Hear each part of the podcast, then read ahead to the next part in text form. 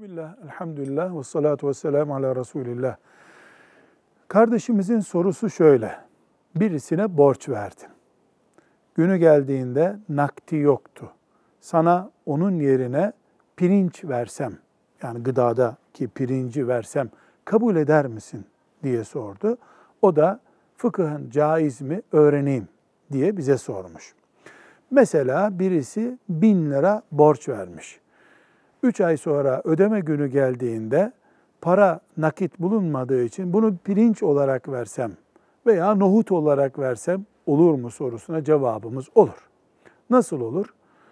Bin lira bugün kaç kilo pirinç alıyor toptancı piyasasında? 250 kilo. 250 kilo pirinç onun karşılığı olarak, olarak verilebilir. Bugünkü pirincin haldeki fiyatı hesaplanarak. Burada kardeşimizin tereddüdü şundan kaynaklanıyor. Ben bugün borç verdim, pirinç üzerinden lira verdim, pirinç üzerinden kur ayarlaması yaptık. Üç ay sonra pirinci istiyorum türünde olursa yanlış. Aslında o lirasını geri alacaktı. Bin lirayı mesela geri alacaktı. Nakit bulunmadı.